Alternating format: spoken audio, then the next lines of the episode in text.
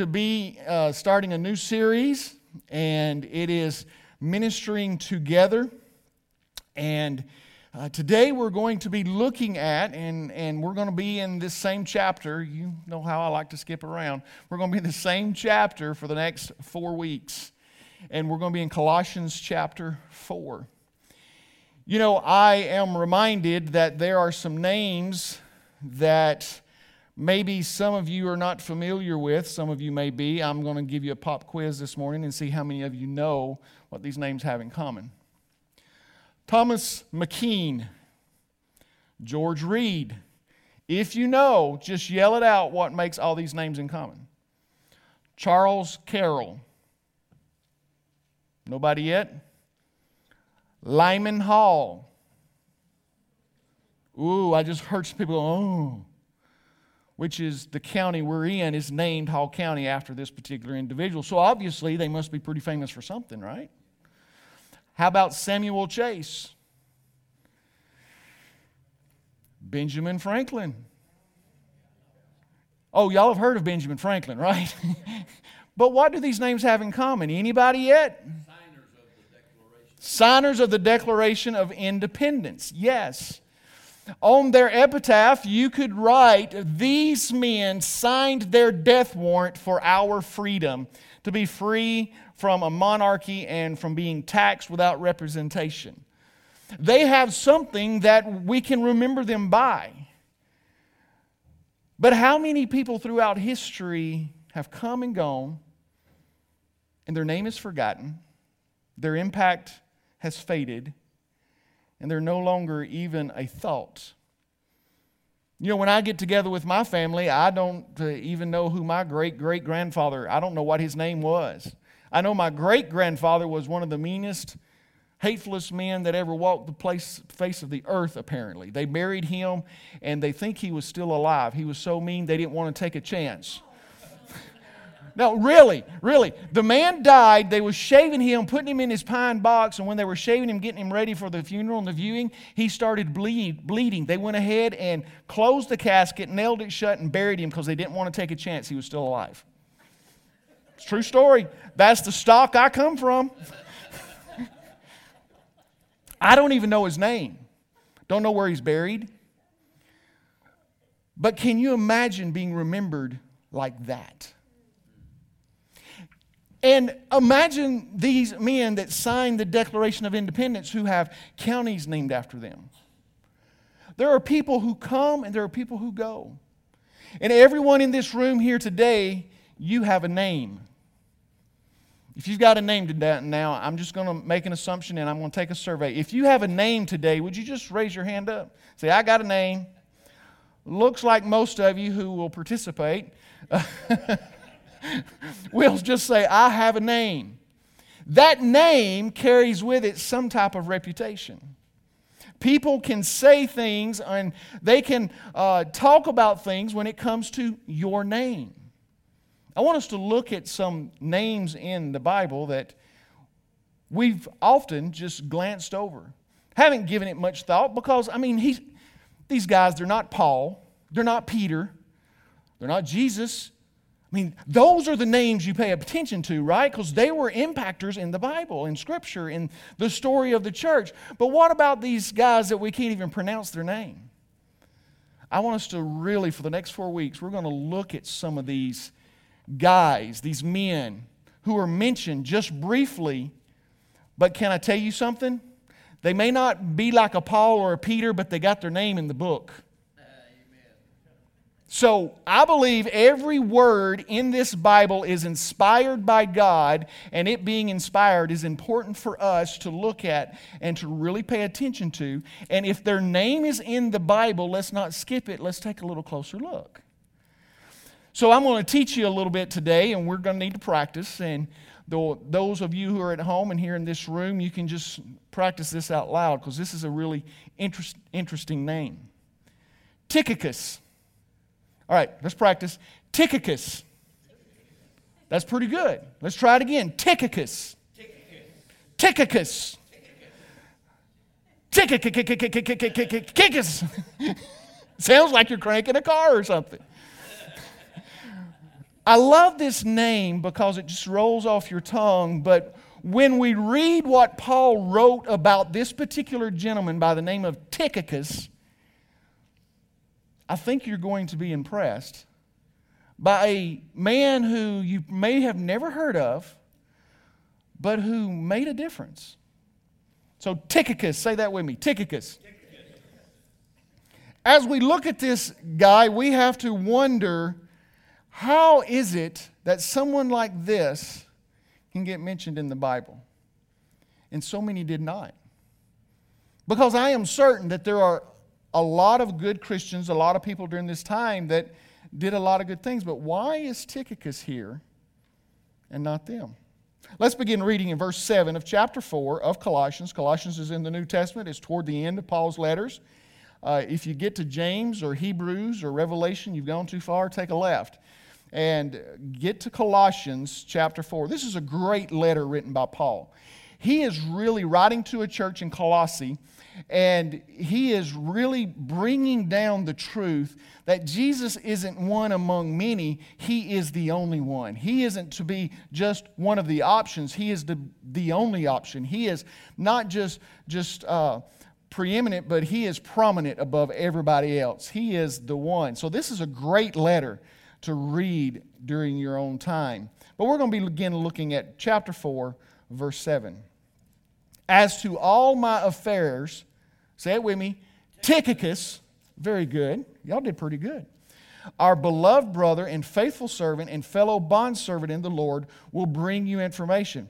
For I have sent him to you for this very purpose, that you may know about our circumstances and that he may encourage your hearts. And with him, Onesimus, our faithful and beloved brother, who is one of your number. They will inform you about the whole situation here. Father, I pray today that we will be able to glean from your word something that will give us hope, that will give us strength, that will cause us to rise up to be that Christian, to be that person you have called us to be. Thank you, Father, for making your way very clear to us. Thank you that even in difficult times, you are here to guide us. Use these words now. Use this man's life to touch us in a special way. And it is in Jesus' name we pray. Amen. We often read the letters of Paul and we will get a lot of good truths, but when we get to the end of most letters, we'll just kind of glance over them and just get done and move on to the next. But I want us to slow down a little bit. I want us to just sit for a while and consider what Paul is writing here. He's given us some insight about this man by the name of Tychicus. So, who is Tychicus? Let's look and see what Paul tells us. Tychicus is actually mentioned four times in the Bible. First, you find him in Acts chapter 20, in the story of Paul and what's going on there. You also find him mentioned in Ephesians, right here in Colossians. You find him in 2 Timothy and in Titus. His name is mentioned. So, five times, actually, he is mentioned throughout the New Testament. So if he's mentioned five th- times, why don't we pay attention to him? Who is he? Well, Tychicus. Paul says he's a beloved brother. A beloved brother. Now, first and foremost, I want us to pay attention to the word brother. Does that mean that he was he was born, that it, he's part of Paul's family, that they grew up together as brothers? No, that does not. It means that he was a born again believer he was a follower of Christ first and foremost. He is a beloved brother. Now, that means that they entered into a relationship at some point with the commonality of Jesus Christ in their life. And that brought about a bond between the two of them that made them like brothers. Today, there are brothers and sisters in this room. Why don't you just turn to your brother or sister and say, Good morning, brother, good morning, sister, depending on which one they are. Good morning, sister. Good morning, brother. It's so good to have you here. See, in the family of God, when we follow Christ, we become part of a family. So Tychicus isn't just an average Joe guy walking down the street, he's a born again follower of Christ. He is a believer, he is part of the family. The other word that I find that Paul uses here in verse 7 as to all my affairs, Tychicus, our beloved brother. The word beloved That is a term of endearment. There are people in our life that we could say are beloved, right? There are some that's not quite so beloved, but there are some that's very, very beloved. This is the kind of person that you love to spend time with. The kind of person that you hang out together, you work together, you do things together. The kind of person that if at your house you need a tree cut down, they'll come over and cut the tree and then hang out for hamburgers afterwards. This is a beloved brother, someone that just doesn't go to the same church, but someone that is intimately involved in their life. But I want to remind you that this particular letter is written when Paul is under house arrest in Rome. In other words, he cannot go anywhere. He cannot go outside and grill out and have people over. He can't go to the, to the town market and buy food. He cannot leave his house. There is a Roman soldier that watches him 24 hours a day. So he's in prison. And yet, he calls this man a beloved brother. He is very dear to him. So, as to all my affairs, Tychicus, our beloved brother. See, God had a plan for Tychicus when he was a little boy.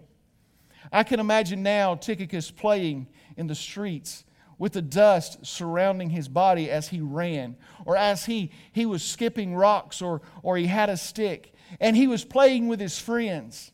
And his mom would call out, Tychicus, come and eat. But God had a plan that one day he would hear about a man named Jesus Christ and that he would understand and he would follow Jesus. He would hear the story about how Jesus left heaven and came to earth to take care of the mess that Tychicus was in that the bad things he had done, the sin that he had committed, that Jesus died on the cross for every one of them. And Tychicus was hungry, and he asked Jesus to forgive him and take over his life. He became a follower, he became a brother, and not just a brother, but a beloved brother. So, all those things that went on when he was a teenager and when he was a child, those were put behind him. And now he is defined by his salvation, his birth. He's a beloved brother. Look what else he says here, which I find fascinating. As to all my affairs, Tychicus, our beloved brother and faithful servant. Let me tell you something. Today, the word faithful is losing its strength and power. Because now we're all waiting to see what's better on the menu. If we don't like this one, we'll just go get another one. If we don't like what this place offers, we'll go find a place that offers us what we want. Our faithfulness has turned into our own selfish desires. A faithful servant. Let's talk about servant for a second. A servant is someone who is there thinking about others more than themselves someone who is there with their mind set on the benefit of someone else before the benefit of themselves. Remember, Paul is under house arrest and he is in prison. And here is this man, Tychicus, and Paul describes him as a faithful servant, not just a friend. You know what that tells us? Tychicus just wasn't by title a Christian, but he was Christian by his actions and his love the way he treated Paul, he had to show that servant's heart, just like Jesus has. So he's a faithful servant. Servant. Beautiful word there that we all need to consider for our own life. The word diakonos is used, it's the same word used for deacon when it says faithful servant. Maybe he was a deacon in the church. But the faithful servant meant that first and foremost, he thought of Paul. Paul's under house arrest. What did Tychicus do for Paul? I don't know. Maybe Tychicus went shopping for him. Maybe Tychicus did a lot of different things. But let me give you this thought. Paul has asked him to carry a letter, and in his hand, think about this, Troy. In his hand and in his pouch, he was carrying the very Word of God that over 2,000 years later you and I would read and find hope from. Paul entrusted this man, this man was the one to whom he had the original letter to the Colossians that he took care of. Only a faithful servant could be entrusted with such a great responsibility who had proven themselves faithful. Faithful is someone that really, when things get tough and things are hard and things aren't comfortable, you know what they do? They stick with it. Whenever things don't make you feel good, you know what a faithful person will do? They'll stick with it. This is not a diss on you if you're in this room, but we are living in a generation where faithfulness, hard work, and perseverance is a thing of the past.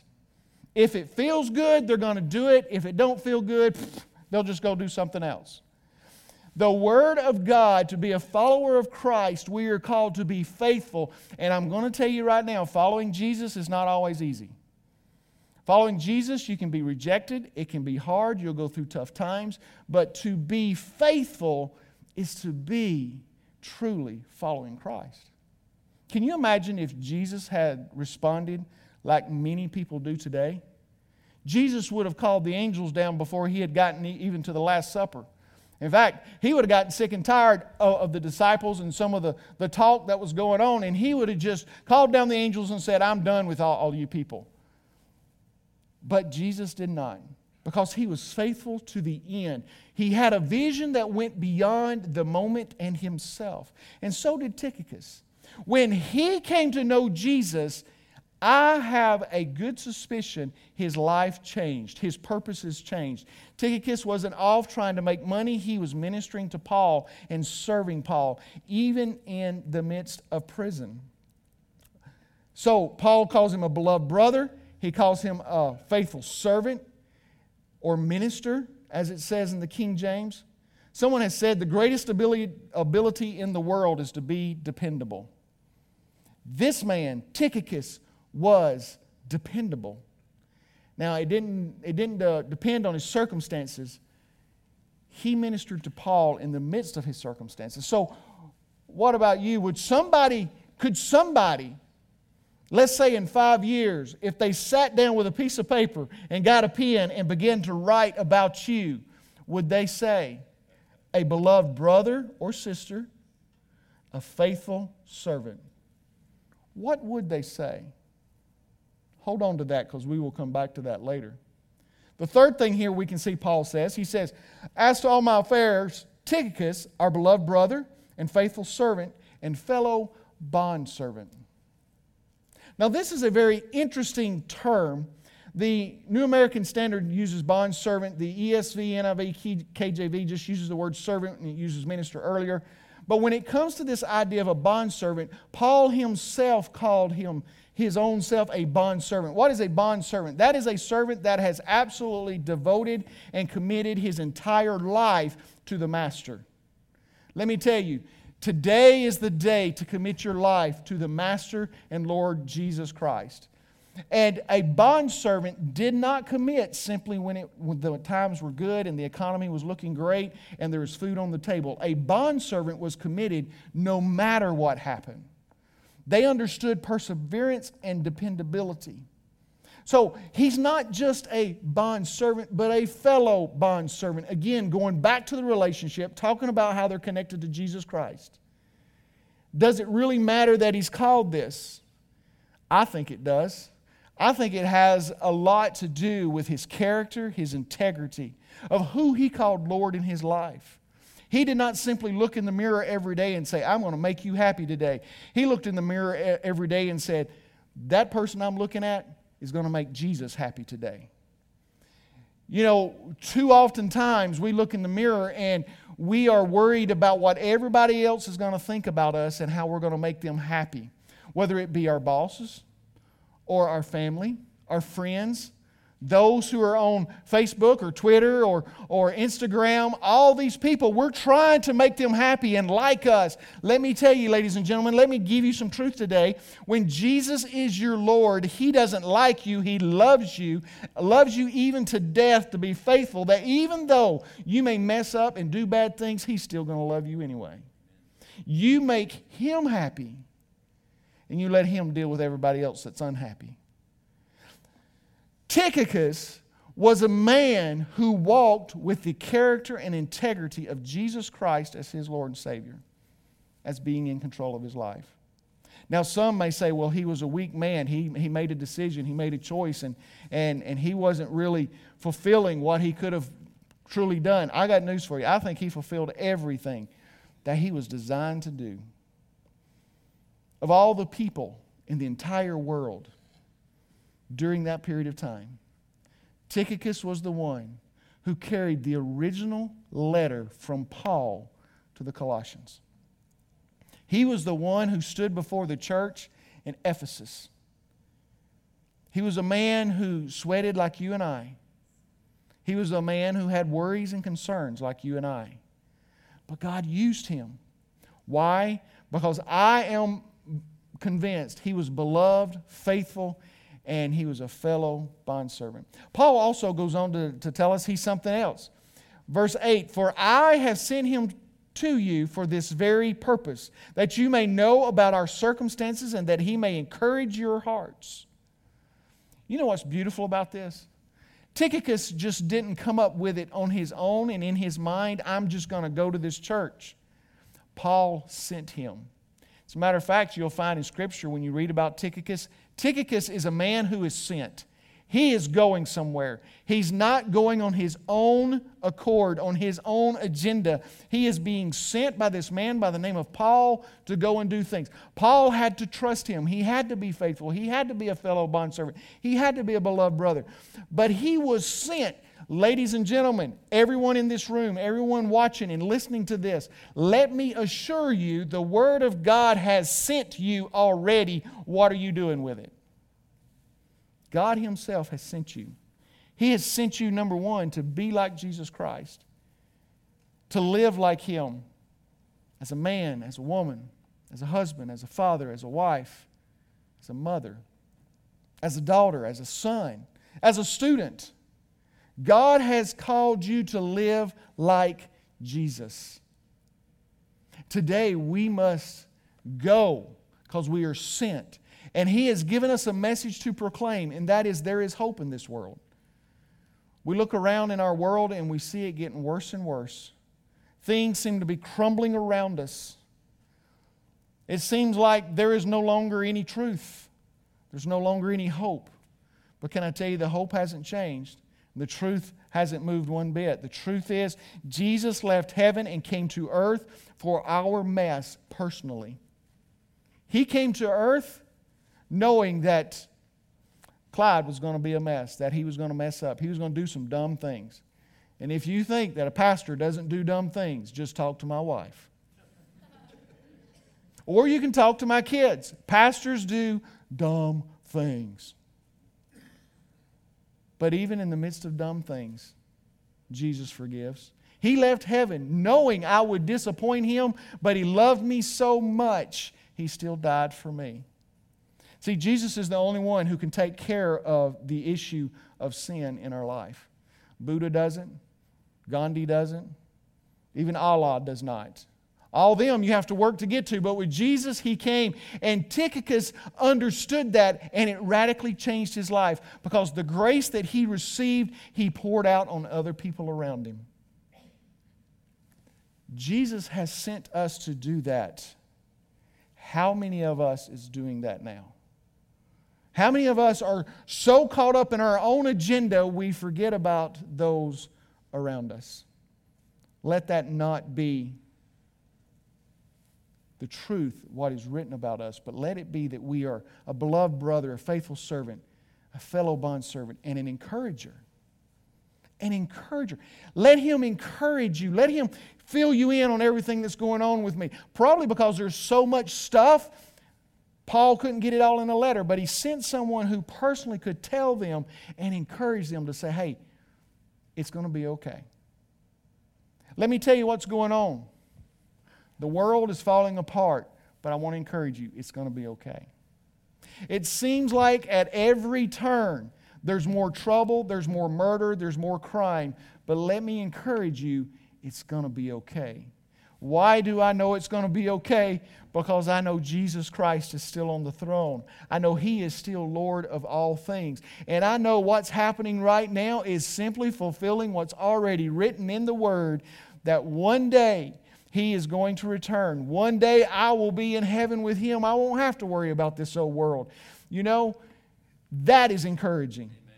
This man went to encourage these people. Paul entrusted Tychicus. Didn't control him, but trusted him to go, sent him, do this, Tychicus.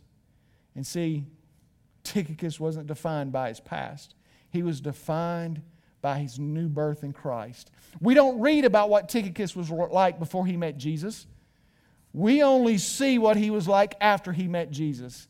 Let me tell you today, doesn't matter what's happened in your past, doesn't matter how bad it is. When Jesus enters your life, it can change everything and you can be defined from that point forward. You can have a testimony that God has changed your life because He will do it.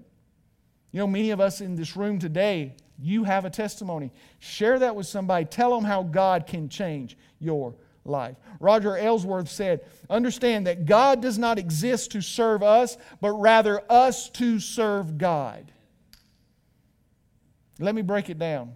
God is not your ATM machine. God is not your debit card. God is not your Bitcoin. God is not your, your quick Amazon app. God is not there to just go, oh, that's what you need. I'll have it to you by this afternoon.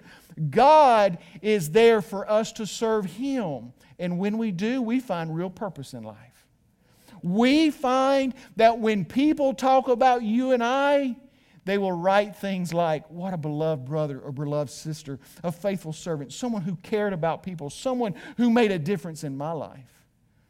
You can have that written about you, but you have to take stock of where you are. Whether you are a believer or a non believer, what would people say about you? One of the things that I notice about Tychicus here and I think this is just the real truth I wanted to bring today. I really felt like you needed to hear this. Someone needs to hear this. The choice that Tychicus made, number one, was to follow Jesus Christ. And that changed his life. But even after following Jesus, he had a choice he had to make. And that choice was this he chose the right way and not just the easy way. He chose the right way and not just the easy way. I'm just going to lay it out there, and I hope somebody can receive this. But your feelings will get you in trouble. Let me say it again. I don't know that everybody heard that or if you even like hearing it, but I'm going to say it again. Your feelings will get you in trouble. And if you only think you are going to do what feels right, you will be getting in trouble. Tychicus was in a situation, in a circumstance where he was taking care of a man who was in prison. He could have walked away. He could have said, Enough of this. But he chose the right thing to do over the easy thing to do. Our culture wants us to take the easy way out, right? You know who is the prince of this world? It is the devil. And, he, and you know which way he wants you to take? The easy way. He wants you to take the way that feeds your emotions and make you feel good. He wants you to be driven by your feelings when God wants you to be driven by truth. They are diametrically opposed to each other at times. Not all times, but we have to choose what is right and choose what is truth based on something that is foundationally solid, and that is the Bible. We base our faith on this, these scriptures, this Word of God, this Bible, this book of hope is where we base our faith. And because of that, it gives us a foundation that we can live into tomorrow, that we can hold our head up and say we have hope. And in doing so, we must live by the truth that it contains. It is not filled with just a bunch of stories, but it's filled with the love of God for you and I. Today, as we look at this, we can see Tychicus is being mentioned by Paul and he's being written about in verse 8, for I have sent him to you for this very purpose, that you may know about our circumstances and that he may encourage your hearts. And with him, Onesimus our faithful and beloved brother. Onesimus was a former slave who got saved while Paul was in prison. Onesimus is a man that becomes born again. He's in a mess, bad circumstances, but he is no longer viewed as he once was, but as he actually is. And that was a servant of God, a beloved brother, a born again, faithful member who is one of your number, saying that Onesimus is part of your church family. They will inform you about the whole situation here. Onesimus was a runaway. He could have died going back home. He could have been killed. He could have been put in prison. He could have done a lot of things. But Onesimus chose to do the right thing over the thing that was easy and felt good. Can you imagine Onesimus walking all that way back with Tychicus? Could it be that Tychicus was right there with Onesimus to say, Brother, it's going to be okay? I know you're worried. Because there are days when we wake up and we have hope, right? Let's get real. There are days we wake up and we got a smile on our face, and then we'll wake up the next day and it's like, oh, I just can't go no more. Anybody ever been there? I have. And then you have somebody come alongside you and go, it's going to be okay. Hang in there. God's with you. He's going to help you through this. That is what's probably going on here. But Onesimus could have done the easy thing and continued to be a runaway, but he decided to do the right thing and go back and make things right. So here's a truth from God's Word that we can learn from those who were following Christ in the very first century of the church existing. Choose the right thing over the easy thing. Choose what God has said over what culture is putting out there as okay and normal. Choose God's word because that which is built on the culture will change as soon as the culture changes. It's like sand, building your house on sand, and it begins to just fall away. Culture is ever shifting. If you want a good illustration, have a conversation with some of those in the room who have gray hair, who are more experienced than some of the others. Talk to them about when they were your age. Ask them, so what was it like when you were a, uh, my age? What was going on? What was it like to go to church? What was it like in school? Find out that the culture they grew up in completely changed. And now, the culture that you're growing up in now, young young ladies and gentlemen, boys and girls, when you grow just 10 years from now, it's going to be different. The culture is ever changing, but God's word is ever the same. It is concrete, it is solid. And to base your choices in your life on what God's word says will give you a foundation that will give you hope and security. There's things that have not changed, like the cross and the grave and Him raising from the dead. But I do know that Jesus is the only way. So when we look at this, we have to keep our minds set on the things above and on God's kingdom. What if God said to you one day, You know that thing you keep holding on to? What if I told you that you have to let go of that thing? What if God was to tell you that? What would be that thing that you're holding on to so tightly that would cause you to pause? If you're holding on something that doesn't begin with the, with the letter J and end with Jesus, then you probably need to let it go anyway. It's not going to be your bank account that's going to make a difference. I've never been to a funeral where they touted the richness of some man that died. You want to know why? Because he didn't take a penny of it with him. You know what usually happens when there's a rich man that has passed away? His children and his relatives are fighting in the pews, not speaking to each other. They're upset and angry about the will. It has nothing to do with the man in the casket, it has to do with what they want. That's our culture. That's what the enemy wants us to do.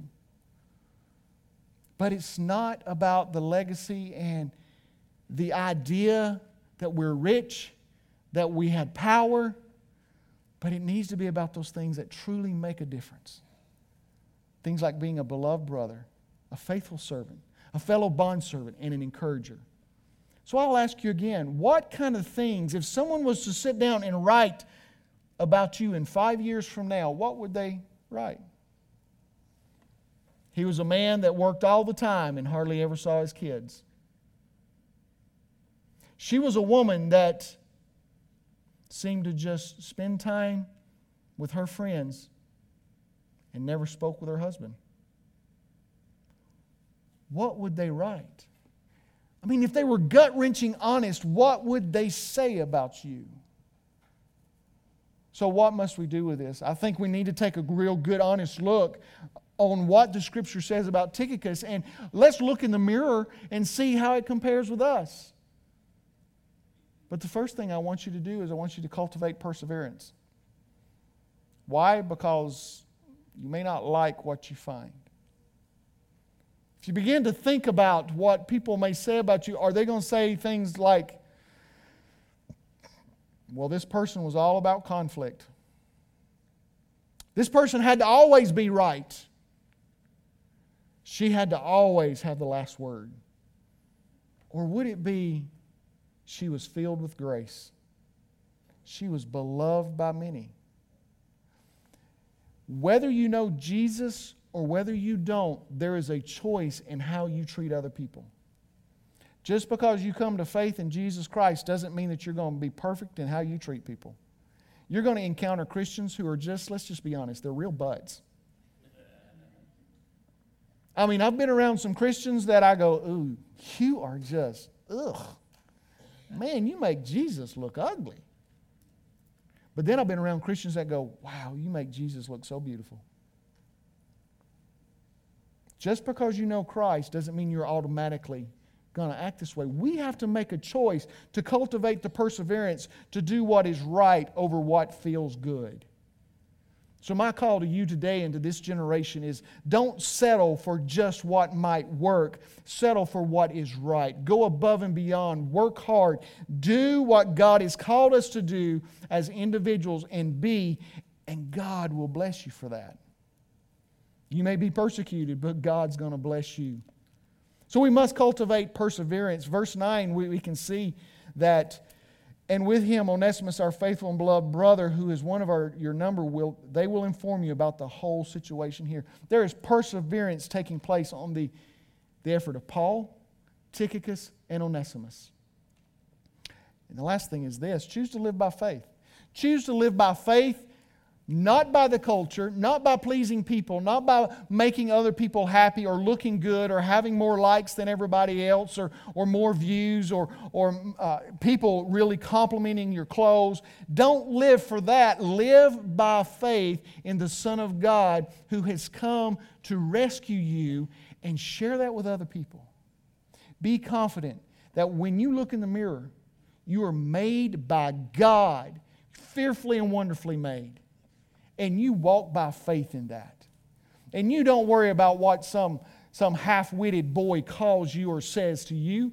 Mark him off your list if he don't treat you like a princess, girls. He ain't worth your time.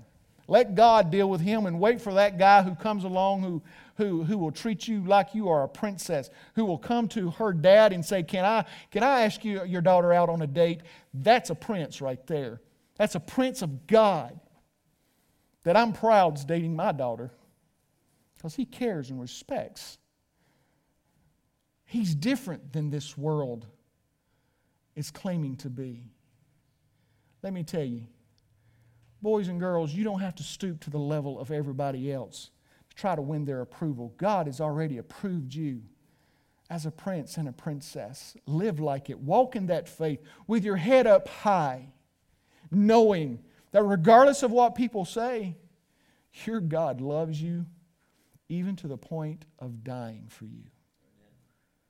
So today, your seven day challenge is going to be this. It's going to be a little challenging for some of you, but I believe it'll challenge all of us at some level. If you will do this, hopefully some of you will rejoice in what happens, and some of you are going to find yourself struggling. Here's the seven day challenge. You can write this down. I'll read it real slow. Write down what you would want someone else to say about you or write about you. Write down what you would want someone to write about you in five years. Just take a moment. It'll take you five minutes. Think about it going down the road while you're working or whatever, and then just take some time. I'm telling you, if you will write it down, the pen and paper is the crowbar to the mind. You write it down, you're going to think about it, and you're going to have more responses from it. Write down what you would want somebody to write about you in five years, and then ask yourself what needs to change for that to be true. Tychicus was living a life that when Paul wrote about him, Tychicus is dead.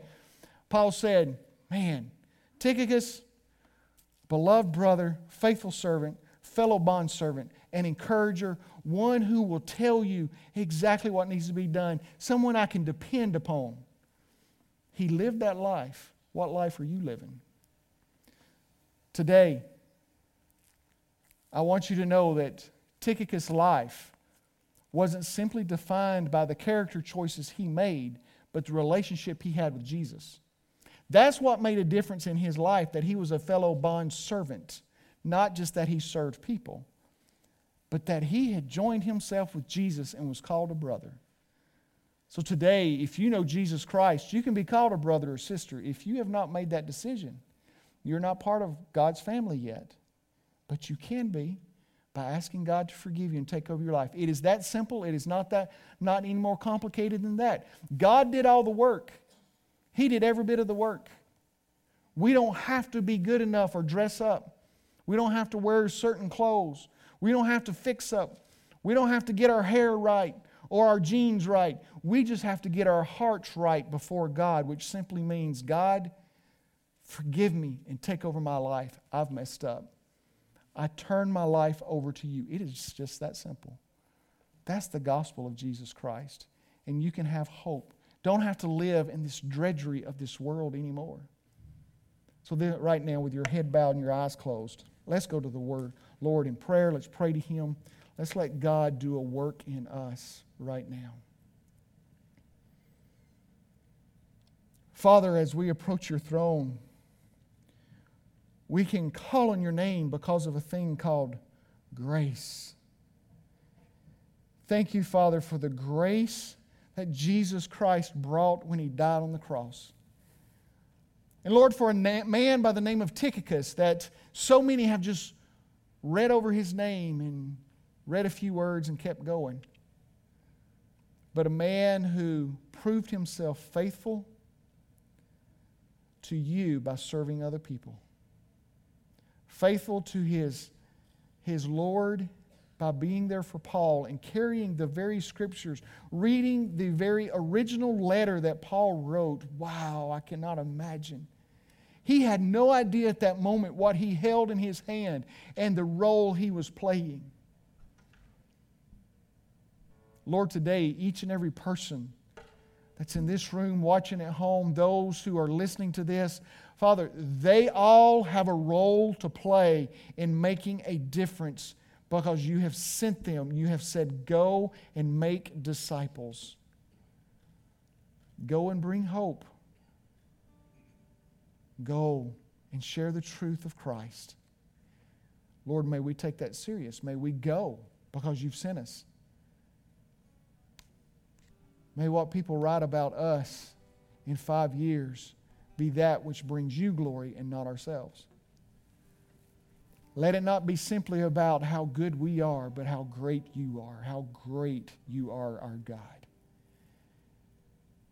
Lord, right now, if there's someone here who has not accepted you, Lord, it's not going to be my words to persuade them. It is going to be your Holy Spirit that will convict their heart and their mind to make a decision and ask you to take over their life and to forgive them. So, Lord, right now I pray that your Holy Spirit will convict and that they'll just ask right now with their head bowed and their eyes closed Dear Father, forgive me and take over my life. I believe. I believe.